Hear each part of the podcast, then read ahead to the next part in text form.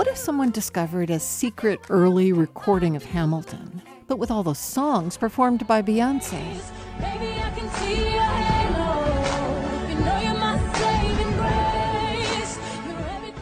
Well, that hasn't happened, at least not yet. But researchers have discovered the 19th century equivalent. It's a John Philip Sousa arrangement of a Gilbert and Sullivan opera.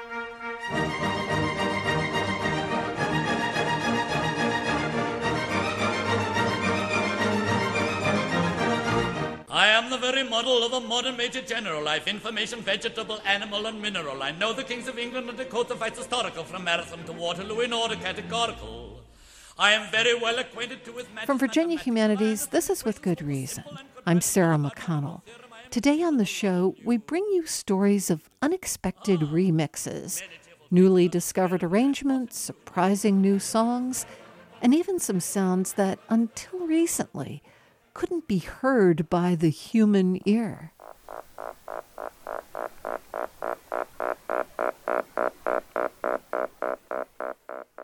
But first, Brooks Kirkendall is a professor of music at the University of Mary Washington. There, he and a graduate student are uncovering musical history.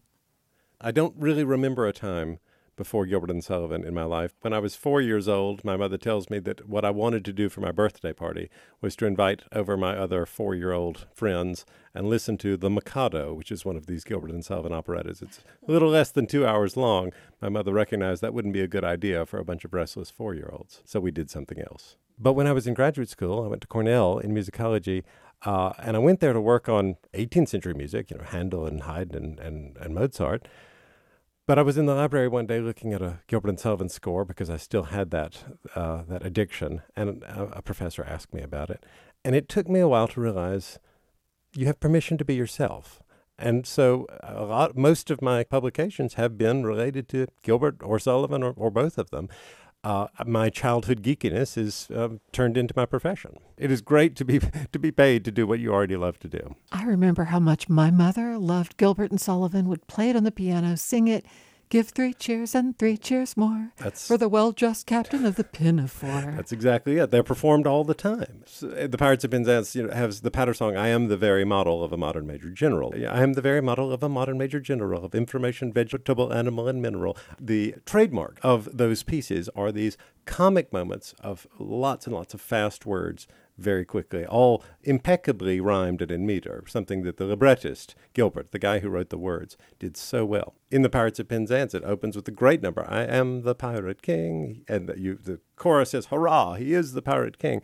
The mastery of Gilbert and Sullivan is, is to triumph on absurdity, ridiculous situations presented on the stage, but presented deadpan, as the characters believe it. It's part of the reason why I'm so amazed that someone I associate with military precision and the excitement of a march, John Philip Sousa, copied Gilbert and Sullivan pieces. He, he, did, absolutely. And Sarah, think about the marches that you've heard. Actually, any band concert, they're going to play Sousa. Like the Liberty Bell. It was used as the theme of uh, the Monty Python's Flying Circus. Right. The Washington Post March uh, is but. The one we know best of all, "The Stars and Stripes Forever," which begins. But probably the most memorable part is the, part I knew growing up as "Be kind to your web-footed friends."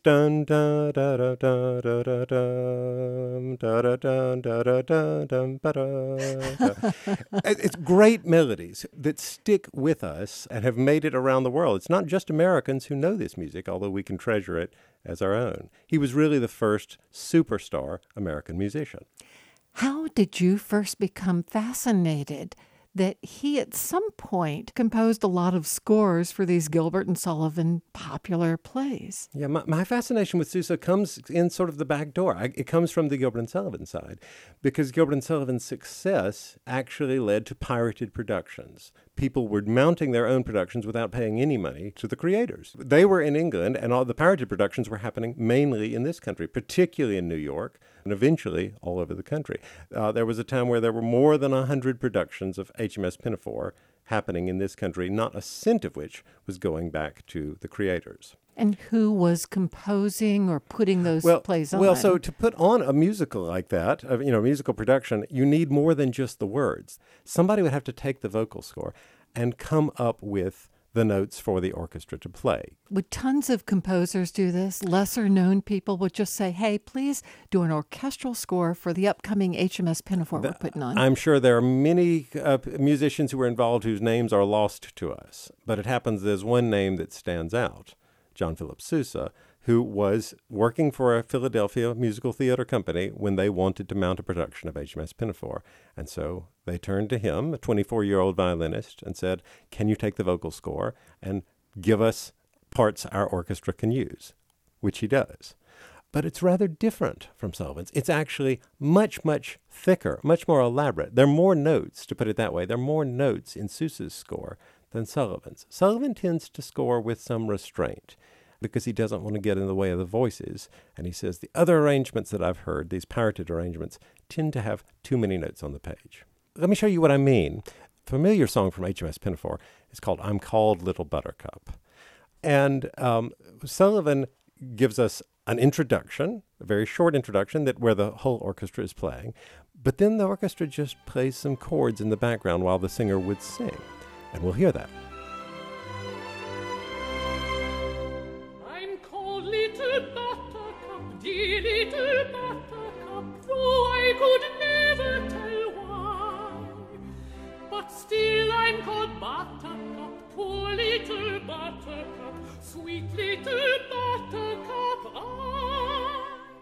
Here you hear just the strings playing the chords, uh, playing the harmony to support the singer, but nothing else. It's very discreet.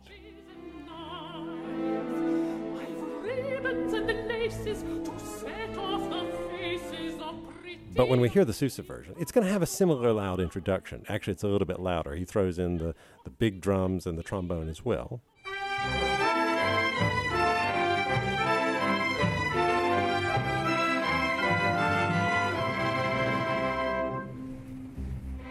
And when it starts with the voice,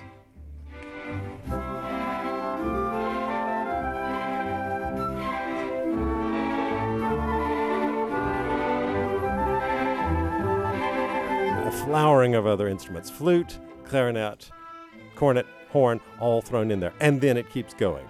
These arpeggios in the flute, all extra. I think Sullivan would say too many notes.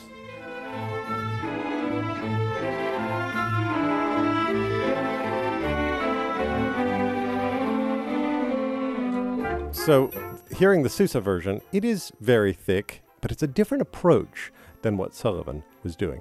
The Sousa version hasn't really been heard until now. The Sousa version is, is good music. Uh, he is a, a master composer and arranger, but it's very different than Sullivan's original.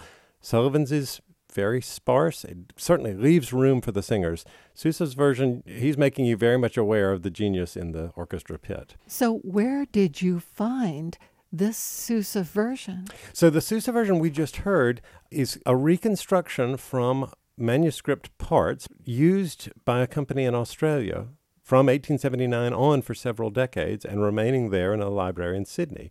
So Elise Ritter, who's a, my research collaborator, and I ordered up scans of these parts to reconstruct the score because although the parts survive, a part for the flute, a part for the oboe, a part for the clarinet, we don't have the score that lines all of that up together. There's a little bit of the score in Sousa's hand at the Library of Congress, but only about a quarter of the whole piece. No MP3s. No recordings. No recordings. And so the recording we heard, we had to reconstruct with the University of Mary Washington Philharmonic.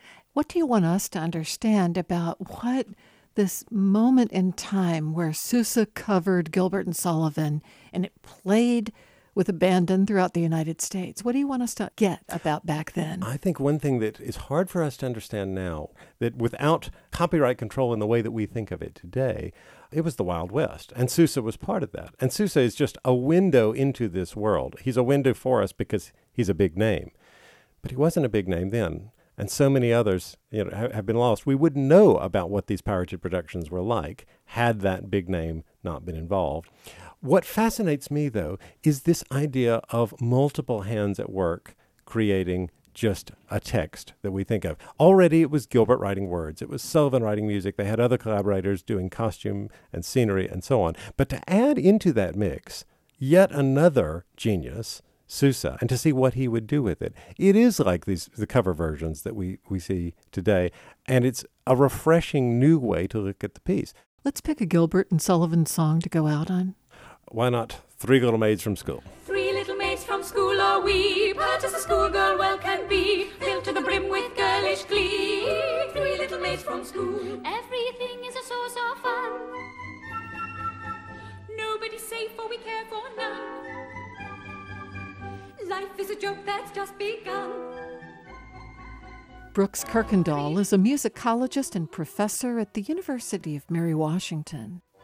Coming up next, more songs you've probably never heard before because the singers aren't even human. Three little maids from school, three little maids from school. Along with his collaborator, Dr. Kasey Fowler Finn, Virginia Commonwealth University professor Stephen Vitiello makes sound art out of an unlikely source insect calls. Stephen, tell me how you first teamed up with a biologist to record vibrations from insects. 2014, I was an artist in residence at the Mountain Lake Biological Station, and I, I gave a talk about how the world opened up to me when I was listening through the windows of the World Trade Center, and then talked about environmental recordings, going to the Amazon, uh, recording among the Yanomami. And then two days later, I went to a talk by one of the biologists, and she was talking about listening to insects through surface vibration. And I got that kind of tingly, excited feeling of finding a kindred soul. This was Kasey Fowler Finn. And what a great recording pair you guys made. I couldn't be happier. And, you know, we've now spent many, many, many, many hours over several years sitting side by side in thorny fields of, of you know, bees buzzing and, and insects landing on us with two sets of headphones going into a professional sound recorder and different kinds of listening devices and, and sharing a sound world that I never knew existed. Give me an example of the kind of things you would signal to each other as a good sound came up. You know, we're, we're listening through the, the vibrations, say, on the stem of a flower of a tree branch, but it can still pick up our voices. So a lot of its eyes, a lot of its elbows, a lot of its a funny kind of, I mean, intimacy is maybe misread, but there's just this connection of sitting together and listening and going, that's a wow moment. Maybe there's some scribbling back and forth because I'm saying, what is that? And I'm trying to make note that on the tape at two hours and 36 minutes and 10 seconds, I heard something I'd never heard before. And she's scribbling, I don't know, small black bug with red stripe. Um, need to look it up later. Uh, Nate, just give me a litany of the kinds of creatures you have recorded together. the primary focus of, of Kasey's research is tree hoppers. Are those frogs or insects? No, those are small insects. They um, they look like aliens, like a maybe a tiny, tiny, tiny, tiny dinosaur. Uh, the male puts out a certain call, and if the female is intrigued, she puts out this sort of soothing ah kind of sound. Kind of goes mmm mmm. I mean, it's it's almost comical, but it's um, but it's what we found.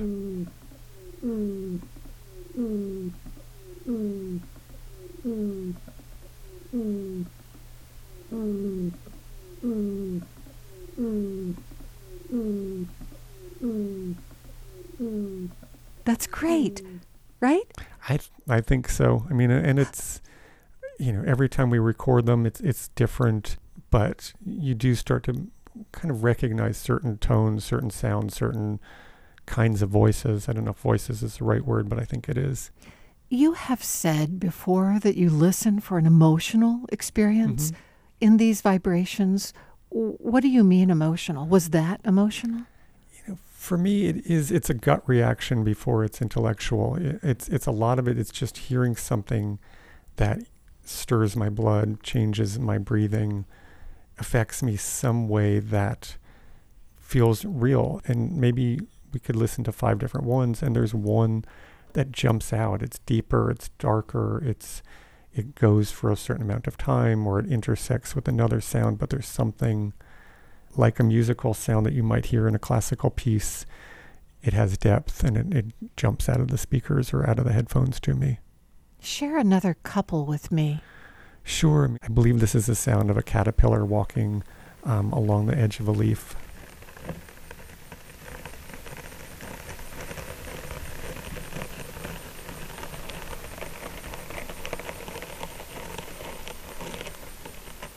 hopefully you can make it out, but those are tiny little footsteps and of, of a caterpillar even without seeing it, and maybe even more so because you're not seeing it, it should come to life in, in your imagination.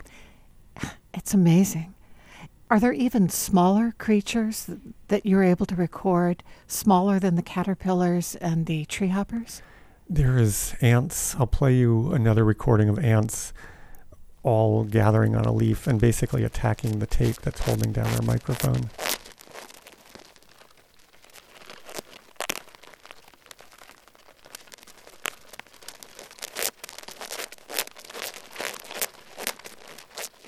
Another recording I'll play for you, which I really love, is the stink bug, which has this deep resonant tone. Um, and it's probably an alarm call. Uh, take a listen.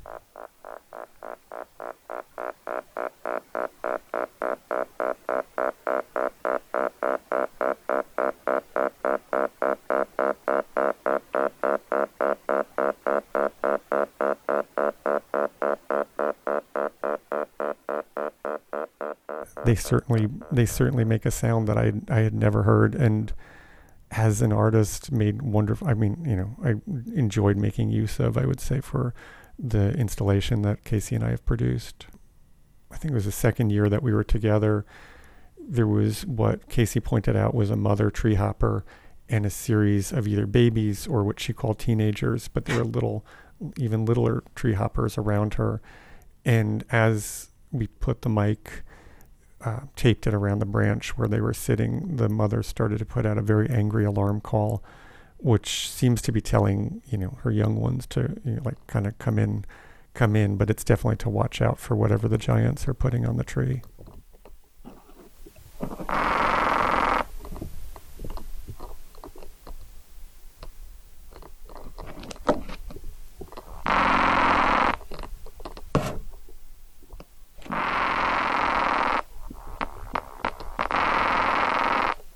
Did you have to use any special gear for recording this? Yeah, yeah, we absolutely had to use special gear. The primary instrument we were using is called an accelerometer. We also used a vibrometer, which is about a $25,000 laser instrument. So it was, it was really a combination of scientific instruments with high end audio gear and then good listening and patience.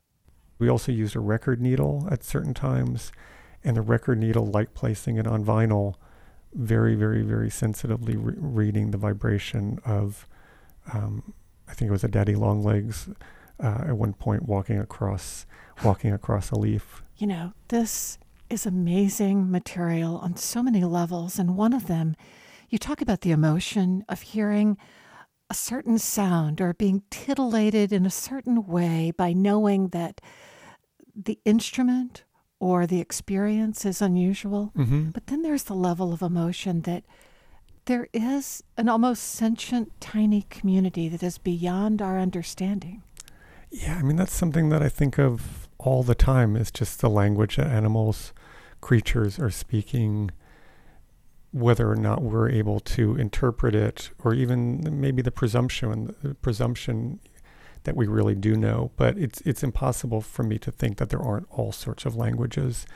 Something that was really vital that I learned from Kasey uh, is that, according to what she told me, 90% of insect sounds going on around us are inaudible to us. And so at night, you know, we hear the cicadas, we hear crickets at a certain time of year maybe if we're near a light and it's in the dark and it's quiet, you notice the flutter of a moth wing, a moth flying by you, and there's a real deep boom sound. I love, we've done some beautiful recordings of moths together. Um, but all of the 90% more is what we don't hear, and that's working with some of these scientific devices and, and, and with scientists who have the knowledge of what and what to, and where to look for these sounds, it's opening up just a miraculous world of all a buzz and a you know a flutter and a clutter that um, is is all communicating just outside of our, our, our perception.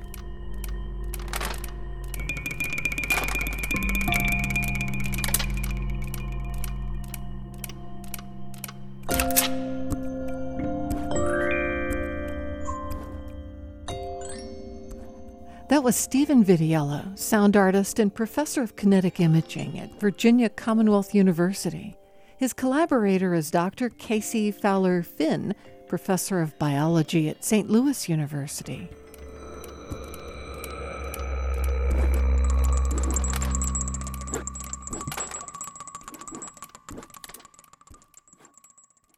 We close today with a tribute to another singer, doctor and musician Paul Coors. The former resident of Charlottesville and graduate of the Medical College of Virginia passed away suddenly last summer at only 38. He left behind his wife, two children, and an almost finished album of songs. We spoke with his wife, Liz Coors, and longtime friend and producer, University of Virginia music professor Greg Howard, about Paul Coors' music and legacy.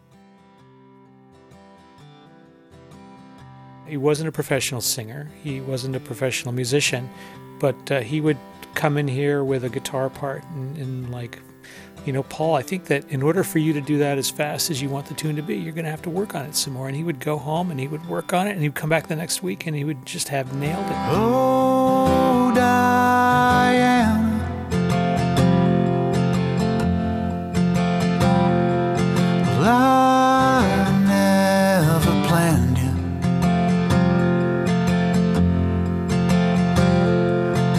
Come around here with your heart in your hands. You know, most guys would be like, look what I can do, you know, or like whip out the guitar or something, and he never did that. So I think it was a little bit later that I found out that he could sing and play and write songs. Unlike me, I'm sort of a, a talker and a, you know, don't always think before I speak, and he is so or was so thoughtful and so he didn't just talk for the sake of talking he thought about what he was going to say cause you remind me of the man that I ought to be. Same thing with his lyrics. You know, he would have a really great song, except maybe one verse wasn't quite so great. And I would just say, you know, I, I really think that that last verse needs to be stronger. And he would you know, say, okay, and he would go back and he would write it over and he would come back and it would be brilliant. I would make rough mixes for him and we would finish each session and he would listen to them on the way home and I would get texts from him. He was so excited. He's like, oh, that, that sounds so great. And, you know, I mean, these were rough mixes. Uh, I think if he could hear the final record, he would just be over the moon. Give them an inch, they'll take a mile or two. He finished recording his last vocal part probably just maybe three or four weeks before he died. Oh,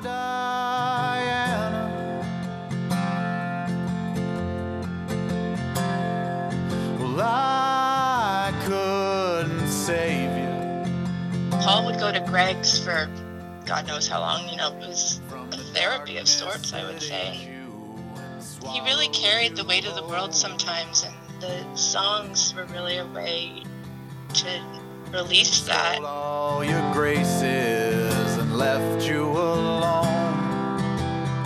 There's another song on that record called "Long and Gone," which um, it's very prescient because it's about you know what when I'm gone, you know what what happens after I'm not here anymore. Uh, let me let me grab the lyric. I want to read some of this for you. So uh, this was part of his his memorial service. Um, his family put this in. Um, so he says, "When I'm long and gone, remember me in song. Of all the things I've done, you're my favorite ones." When I'm long and gone,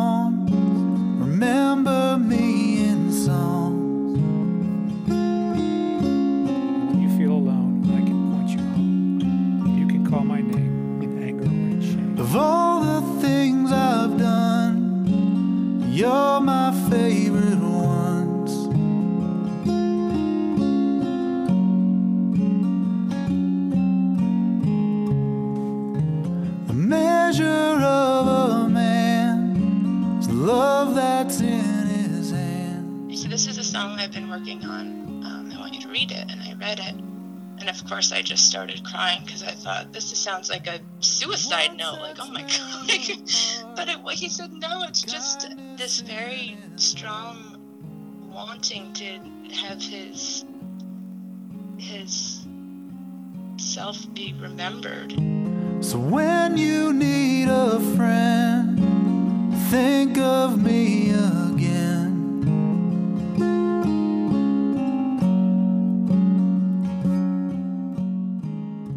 Soon as I found out that he had died, I really knew right away that we had to get the music out there. And my goal for it is really to have other artists record his songs because the songs are really the work. You know, the record is cool. I like the record, but I really want people to to hear his songs and to be inspired to record them themselves.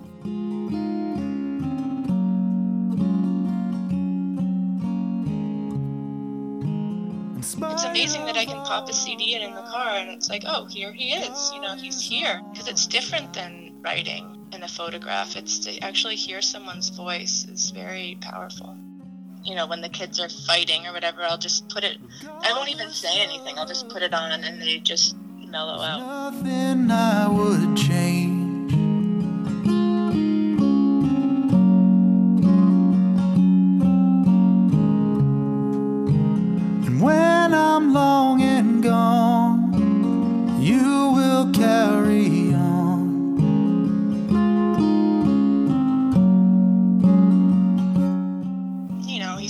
Carry on, and I think, oh my gosh, we are.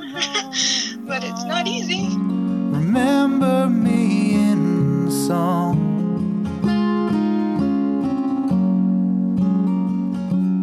You know, I just I just really hope that people who hear this music decide that they want to try their hand at it. You know, I want to play a Paul Kors song.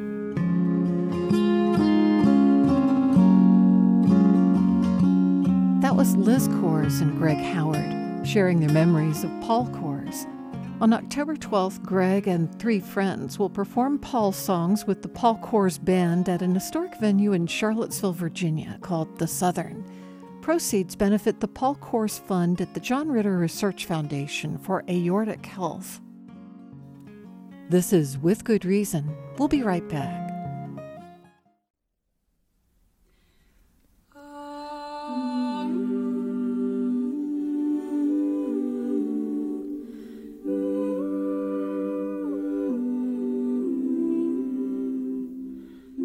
Welcome back to With Good Reason from Virginia Humanities.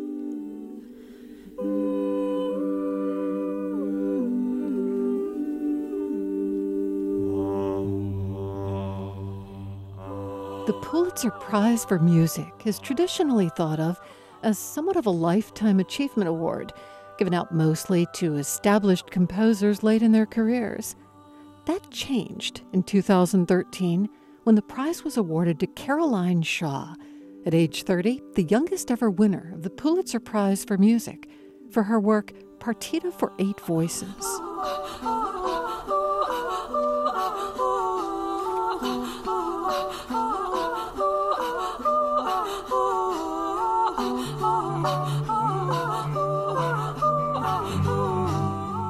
Since winning the Pulitzer, Caroline continues to delight the music world. Her work draws on her expertise as a violinist, a vocalist, and a whole lot in between. This piece, called By and By, is a reworking of old folk songs. I'll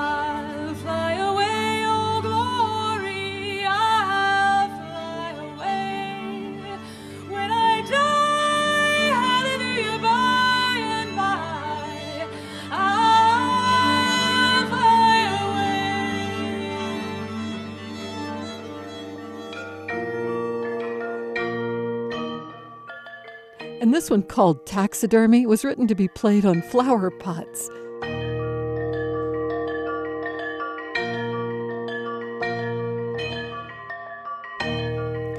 Caroline. I want to start by listening together to a portion of the piece you won the Pulitzer for, Partita for Eight Voices. Here it is, performed by your vocal group, Roomful of Teeth. Great name. it is a great name. Roomful of Teeth was founded um, by Brad Wells, a conductor who's at Williams College, who had has had for many many years this idea of bringing together um, singers, maybe classically trained, to study vocal techniques from around the world and um, commission composers and develop new repertoire that really incorporates different colors um, of the voice and different ways of being expressive. I've heard it described in just incredible ways. Somebody wrote, Roomful of Teeth makes sounds, some sweet, others alarming, that you probably haven't heard from a group of humans. We're definitely all human. It's only voices, it's eight people. Um, but you might hear the voice being used in an unusual way in a musical context. I'm going to play just kind of the beginning, which is just talking, up until where the music comes in. To the side. To the side. To the side. And around. Through the middle To the side. To the side. To the side. And around. Through the middle To the side. To the side. To the side. To the side. And around. And around and around And around and around. To the side. Two, three, four, And Five. across. Six, seven, eight. Through the midpoint. Of the line drawn from the left Left side. side. Five, Left six. side. Element and around and around. And around and around.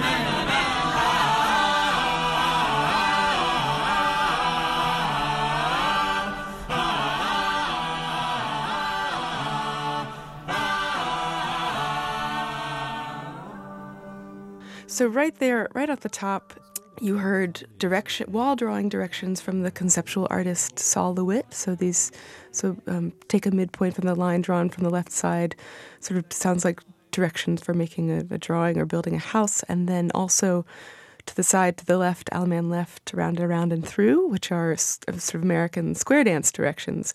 And there's an interesting parallel where you you're using text and words to create something that is just otherworldly and, and the, you can words fail and that's where the music comes in. And that sound is kind of a bright ah um, nothing particularly choral about it.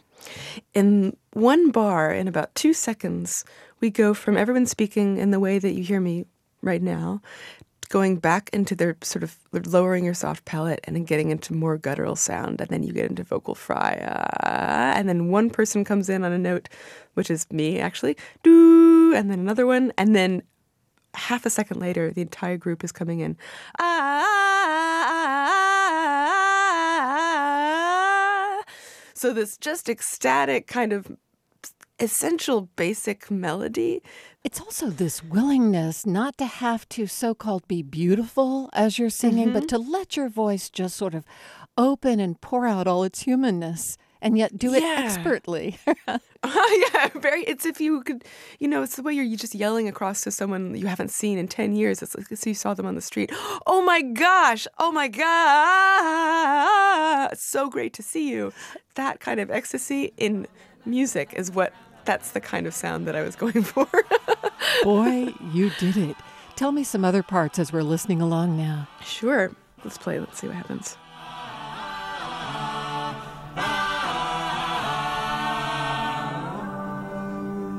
A square divided horizontally and vertically into four equal parts. One gray, The wall one is yellow, bordered and one divided into four equal parts. A red diagonal line. So there we have we've taken that ecstatic, oh my goodness, it's so great to see you, and then softened it into kind of a choral sound, and mixing back in the little the text, the drawing, the directions for making patterns, kind of woven in there. For one bar, it's like a little barbershop har- harmony moment. I heard that. bum, bum, bum, bum. I don't know, it's just so fun, and uh, we'll just play a little bit more.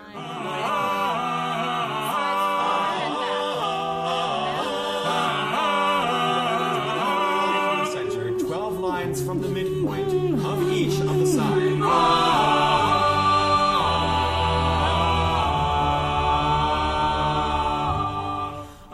you heard a little section where it goes, just for four bars. it's this. Um, I like it. Has this rhythmic energy, and it feels like running, um, but it's actually a a gesture that is kind of inspired by um, Inuit throat singing from northern Quebec. We worked with a um, a couple of really amazing singers, one of whom is Evie Mark, who work in this tradition. I can give you a little demonstration of, of one. I'm not an expert, but um, Please. yeah, let's see.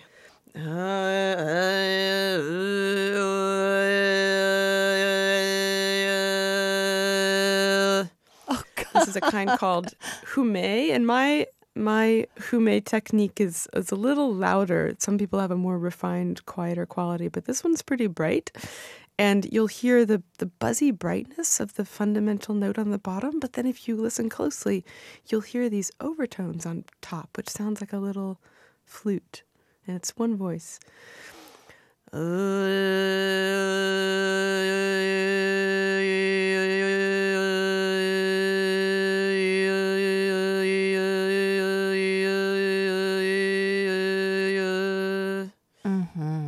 That's one kind of throat singing, and then I the one I was referring to earlier though is Inuit throat singing. So it's it uses the throat in a different way. I'll give you an example of that. Um,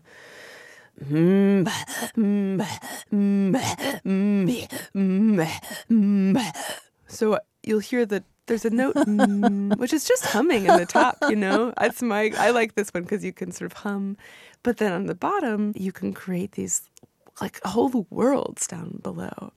Can you give me an example of that sound? I mean, it's so great to hear the breathy parts. You would think that's not allowed in vocal singing. That you know, we're always hiding our breaths or trying Mhm. to treat our breaths in very special ways, and yet we're just letting it hang out there.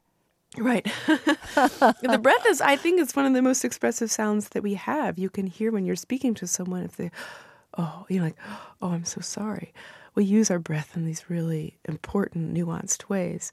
This is the beginning of the third movement called Courante, where we're using these this pattern and passing it back and forth among the four female singers. Ah.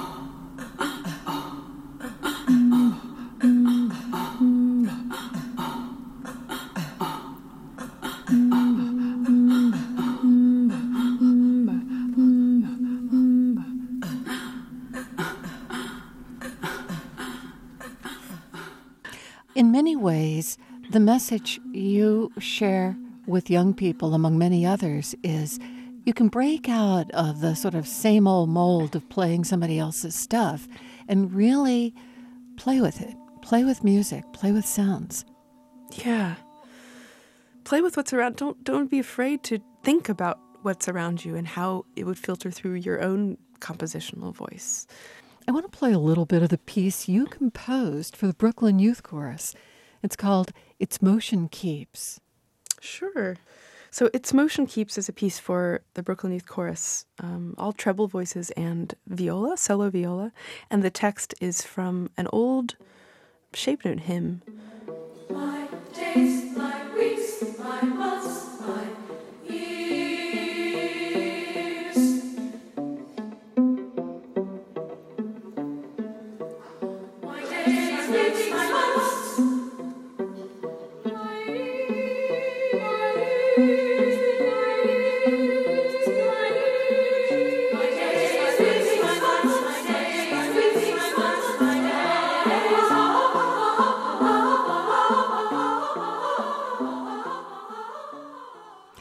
So amazing that you have come to do so beautifully composition and pieces with vocal groups when really for the first couple of decades of your life it was all violin. You started playing violin growing up in North Carolina at the age of 2. hmm My mom is a violin teacher for younger students, Suzuki students, and I had two older brothers who played violin, so it was always around. I don't rem- really. I think I I studied with Suzuki, which is the idea that one can learn to play music the way one speaks a language, which I love this idea. We all, as children, learn this incredibly complex thing, which is speaking. And I was I was learning violin at the same time I was learning to speak. You went off to continue your violin training at Rice University. Did you write music then? When I really focused on violin, I wasn't writing music except for a tiny bit kind of in secret on my own. And I, I sang for two years in an a cappella group there. Mm. And I, I didn't even know what a cappella was. I just saw the sign, Do you like to sing? Come audition. I was like, okay. Can you beatbox? and then discovered this whole. I don't beatbox. I, oh, actually, I did. I, I definitely did a little. Was there a little It was like tick-a-ch, tick-a-ch, tick-a-ch, tick-a-ch, for um, Madonna's "Like a Prayer." yeah. Was it at Rice where you received the wonderful scholarship called a Watson? It was. I think that was also a surprise to people in the departments that I didn't know you wrote music. And the Watson Fellowship was you can propose any idea of how to spend a year outside of your home country doing a project. And it means spending a lot of time by yourself.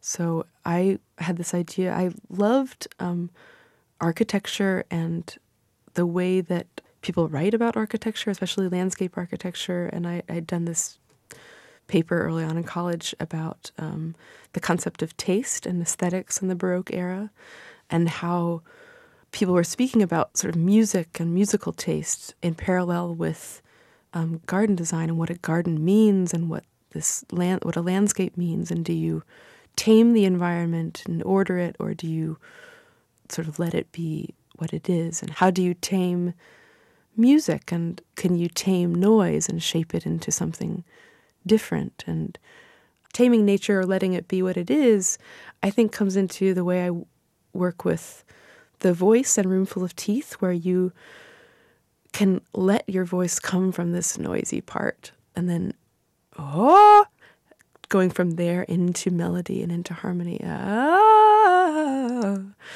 Um, and there's something incredibly organic about that that reminds me of of nature and and the way things grow and the way things come out of the earth and then bec- have take this slender and um, billowing form. Did you have any other musical influences that sort of came out of this year of wandering? Well, oddly, uh, during that year of wandering, I met a great musician in Brussels, and she played for me the famous album um, Mystery of the Bulgarian Voices. And I'll play a little bit for you right now.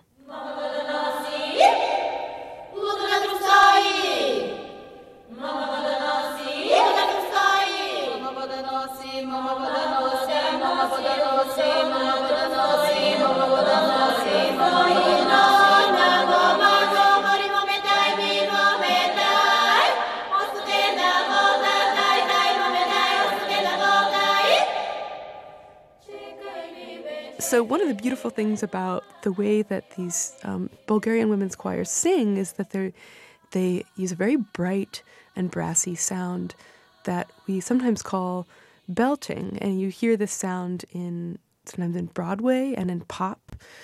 And I can demonstrate a little bit for you here. I'll, I'm going to step away from the mic because it's it's loud, but um, Yeah.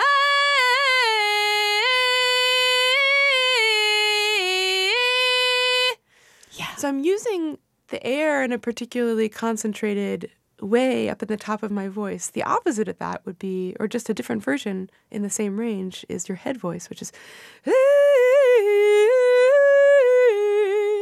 sort of a softer sound, maybe a little bit more air in it.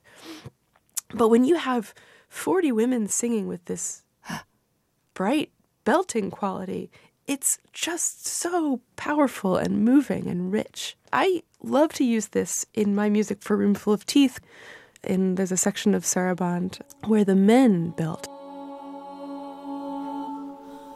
Oh.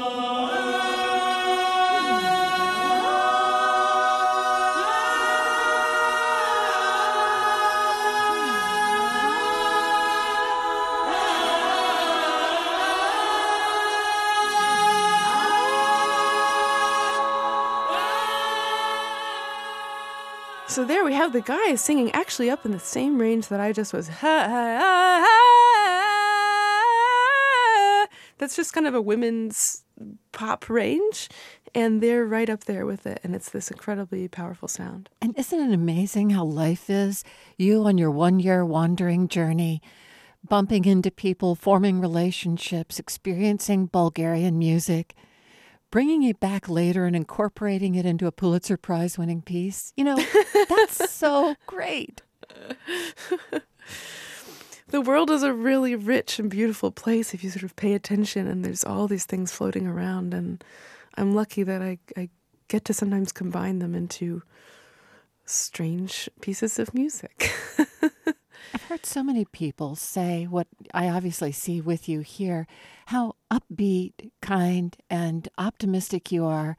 But I've also heard you say life is so incredibly beautiful and exhilarating, but also painfully, tragically lonely. Yeah, this is a something I think about with the concept of of joy. What is what is joy? And people sometimes say um, describe my music in that way, but there's a part of joy that's actually incredibly. It comes out of the deep loneliness and sort of the tragic tragedy of the human condition that we are essentially are all alone, and yet those moments of being able to be singing or making music with others or or connecting with someone else are so powerful. That contrast between joy and sadness is essential for me in in writing music. That's a hard thing to talk about. I don't know how to answer that question. You had a lot of church experience, and I don't mean that you yourself are religious, but a lot of spiritual liturgy that you were part of that probably has influenced how you think of music. Mm-hmm. I think some of my most I don't know how to say it deep deepest spiritual kind of musical experiences have been when while singing or listening to music in church and I often actually still go into churches and just experience the kind of especially just you know large vaulted cathedral like churches and listen to the space and listen to voices in that space. Um, I still find it really moving. You have such a strong, beautiful, and pure voice. Has anyone ever mentioned to you that it is akin to the voice of the great singer Judy Collins? Has anyone ever said that? No, but that's so. I love her. I, I love her voice.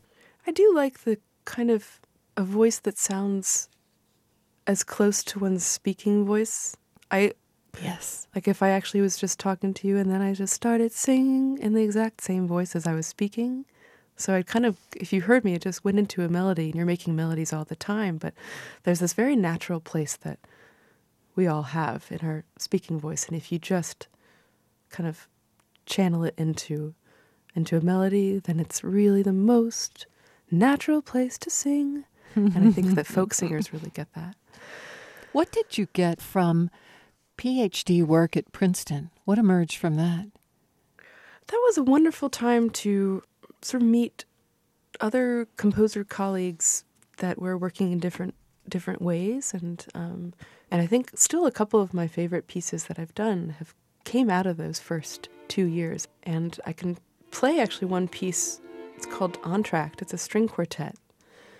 I went kind of a deep dive into the string quartet and what that meant. You know what that meant for me as a younger player when I was ten, and and what the music of Mozart and Haydn mean to me.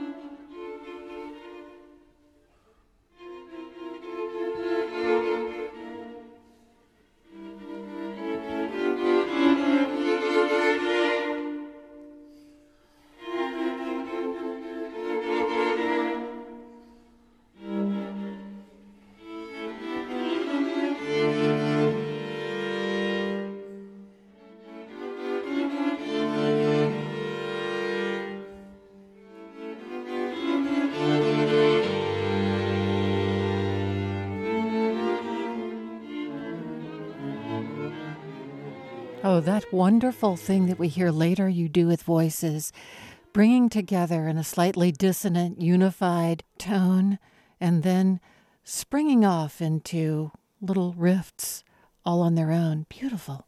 Hmm, thank you. Yeah, I like sort of creating a little, little tiny bits of, as you say, dissonance and noise and something that is, um, you have this sense that something's not not quite right, and then it just on a dime turns back into the beautiful ordered world that it was, kind of shifting back and forth between those two things. Well, Caroline Shaw, this has been fantastic. Thank you for sharing your insights and music with me on With Good Reason. Oh, thank you so much for having me, and and I, I really thank you for doing what you do and for sharing these wonderful stories.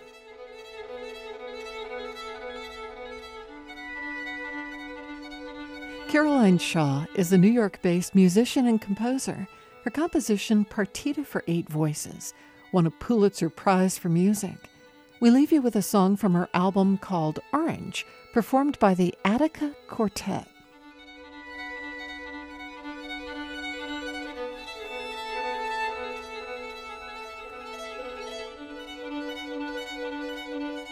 This program was made possible in part by a grant from the Pulitzer Prize Centennial Campfires Initiative. Major support for With Good Reason is provided by the law firm of McGuire Woods and by the University of Virginia Health System, pioneering treatments to save lives and preserve brain function for stroke patients. UVAHealth.com. With Good Reason is produced in Charlottesville by Virginia Humanities. Our production team is Allison Quantz, Elliot Majerczyk, and Cass Adair. Jeannie Palin handles listener services. We had help this week from Lauren Francis. For the podcast, go to withgoodreasonradio.org. I'm Sarah McConnell. Thanks for listening.